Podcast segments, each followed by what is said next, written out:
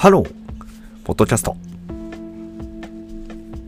アメリカ大陸横断ツアーの最終日、えー今回は最終回でございます。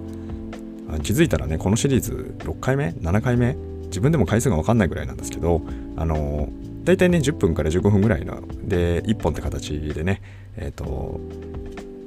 フロリダ半島、え一番東側ですよね、東側のキーウェストっていうところから出発して、車で男4人で、最後ラスあの、ロサンゼルスですよね、そこを目指すっていうね、えーそういう旅をしたんですよ。で、そのね、えっ、と、エピソードをね、10分か15分でまとめたやつがありますので、もしもね、まだ聞いてないよって方がいらっしゃいましたら、ぜひともね、聞いていただければ嬉しいなって思います。頭にアメリカ横断ってついてるので、そちらを辿っていただければと思います。今回はその最終回ですね。えー前回ね、あのラスベガスにいました。あのカジノの街ですよね。12月31日から1日、いわゆるニューイヤーをラスベガスで迎えたいっていうのが、まあ、一番その、何て言うのかな、その旅の中で、一番そこは目的化したところで、そこだけ例外的に唯一、えーホテルを取って、12月31日ね、まあ、当日だと取れないだろうってところがあったので、あとね、ちょっとまあ、まあ、ちょっと若干ね、若干ですけどね、いい感じのホテルにして、あのジェットコースターがね、ホテルの中撮ってるようなね、ホテルがあるんですけど、えーそちらを撮ってでそ、そこでね、カジノもやりながら、こう、ニューイヤーを迎えるというようなことをやりました。で、そこからね、あとはその2日間かけて、えーロサンゼルスに戻って、で、そこからね、日本に帰国するって形になるんですけど、えーそこの道中ですよね。で、えっと、ラスベガスからは、もうね、正直ね、なんか、ニューイヤー終わっちゃったら、結構、実は僕も記憶抜け落ちてて、あんまり覚えてないんですよね。だから、淡々とって形になっちゃうかもしれないですけど、まあでも、それだけね、多分もう強烈だったのかなと思ったんですよ。なんか目的がそこだったし、ね、そこに至るまで、まあ、緊張がないといえば、嘘になりますからね。あの、そこに至るまで結構ね、モーテルってところ、いわゆるその、全国チェーンがあるんですよ。そのアメリカの中でやってるね。ベストウェスティンとか、あとなんだっけな、なんちゃらってやつ、いくつかあるんですけど、3つぐらいをね、点々としてきたんですよ。なんですけど、その中の1個ね、ちょうどなんか、うーん、あの、メキシコ州とか、メキシコ州、ニューメキシコだっけな、ニューメキシコ州か。その辺りのモーテルがなんか行った時に、ここ数日前にこ、そこのなんかもうちょっと行ったところで殺人事件あったん銃撃事件あったんだよみたいな話とかが あったりとかして、まあアメリカってやっぱりそういうとこなんだなと思ったんですけど、なんかやっぱりその、まあもちろんね、でかい国だし、すごい国だけど、やっぱ銃があるっていうのは僕はね、個人的にめちゃくちゃネガティブで、まあ、やっぱそういう事件もあんだなと思って、なんかね、なかなか嫌だなって思って、まあ、要はその緊張感ってものもね、結構あったなって思ったんですよ。今思えばね。まあもちろんその帰国子女っていうか、その一人ね、その現地にいた人、学生時代にあそのアメリカにいた人がいたんで、まあその点ではね、もうかなり心強いというか、あの普通普通に比べたらはるかにね、こうやりやすいと思うんですよ。土地勘みたいなものは別に そう全米広すぎるんで土地勘はないけど、まあでもなんとなくその空気感というかね、どういう感じになればどうなるみたいな話ってわかるじゃないですか。そのぐらいがやっぱ分かってる分かってないがでかくて、まあそういう人がね、一人メンバーにいるだけでも全然違うなって思ったんですけど、それでもね、やっぱ緊張感ってものがあって、まあだからね、そういったところで、うん、解放されたから余計にそのあまり記憶ないかもしれないですね。あの南西にね進んでいくんですよラスベガあのロサンゼルスまでね。でえっとその車で行くんですけどもうこれまでねもう本当に砂漠から大荒野からなんかそのリゾートからカジノからねそのカラッカラのテキサス大地からなんかその雪雪雪のね山岳地帯からあとグラグレートあのグランドキャニオンみたいなねところというかまあそこまで、え見てきてなんか本当にもうなんていうのかなもう四季折々どころじゃないんですよ。すごい本当にもう懐の深い景色だなと思ってでそれらを越えて最後にそのちょっと山を越えてねロサンゼルスが入るんですけど山を越える道があったんですよ。山越えの道があってでそこまでは割とその荒野というか何もないんですけどそこからなんかこういわゆるなんていうのかなちょっと高地からあの高いところからあの盆地を眺めるみたいなイメージなんですけどちょうどねその山下りの時にそのバッとこうちょうど夜だった夜というかね夕方だったんですけど多分ねあれねなんかキラキラとした街並みがこう広がってきてて、まあ、いわゆるこう大都会ロサンゼルスが見えてくるわけですよ。って言った時になんかああ最終点だなって思ったのと同時に、うん、やっぱりなんかこう様々なね表情を見せてきた中で最後にねこうなんか大都市ね大都市ってものをなんかこう山の上から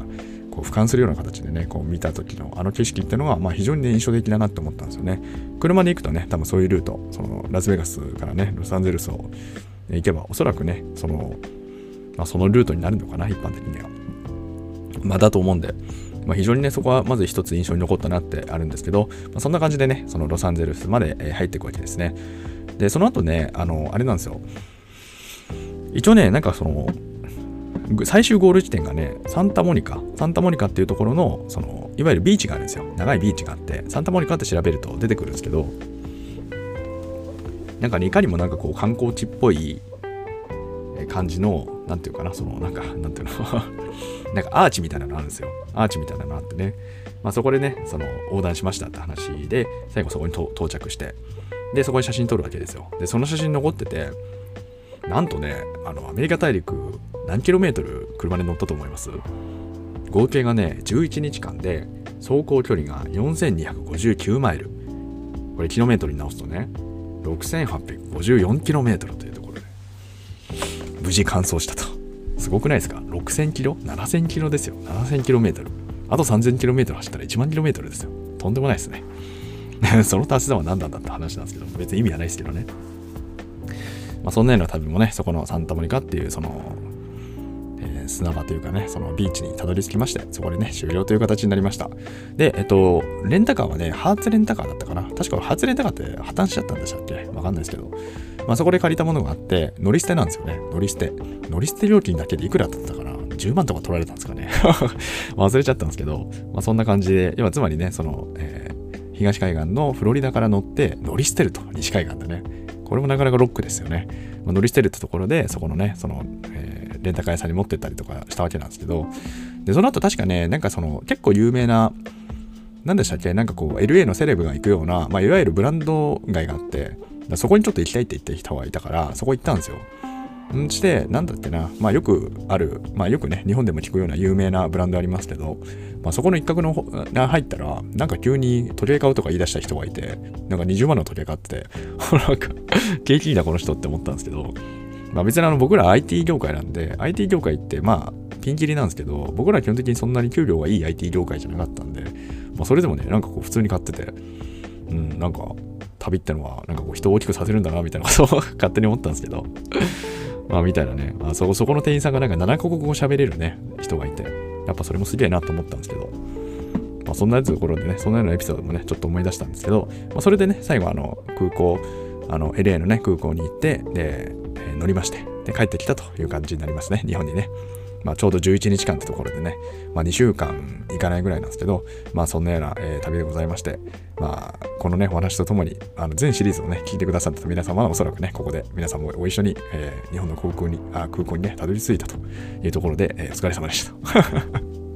旅がね、長旅をね、えー、してきたというところで、あの、お付き合いいただいてありがとうございましたというところでございました。えー、このチャンネルでは、明日がちょっと楽しくなる IT というコンセプトで、IT ってのは私が曲解、拡大解釈した IT をお届けし、皆様の明日がちょっとでも楽しくなればという、そういうチャンネルになっております。まあ、というわけでね、この長長らくの、えー、旅を、旅路を終えまして、まあ、日本に帰ってくるわけなんですけど、まあ、やっぱりもう、行って良くなかったか良かったかって言ったら、まあ良かったって話ですよね。やっぱりそのそんな風にそんな風な体験するなんて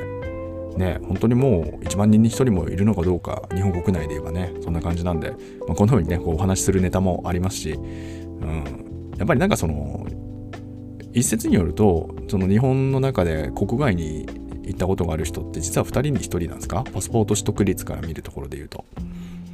まあ、っていう話もあるらしいので、まあ、であるならばねその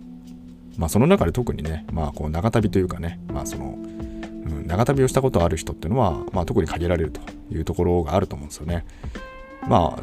僕はまあ長旅って言っても2週間ですけど、まあ1ヶ月とか2ヶ月とかね、行く人もおれるのおられるので、まあ上には上がいるんですけど、まあそれでもやっぱりなんかこう、自分の中のその見聞というか、なんかその、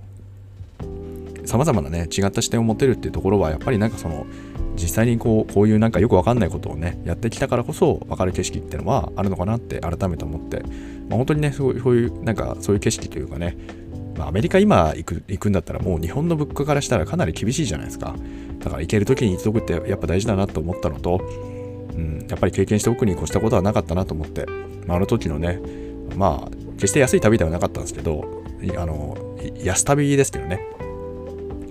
まあでもやっぱりそういうところは行ってよかったなと思いますし、まあここまでね、聞いてくださった皆さんがいらっしゃいましたら、あのね、こうやって体験を共有できてよかったなというふうに思いました。あのね、えー、長らくシリーズって形でお聴きいただいてありがとうございました。それではね、皆様とまたお会いできる日を楽しみにしております。Have a nice.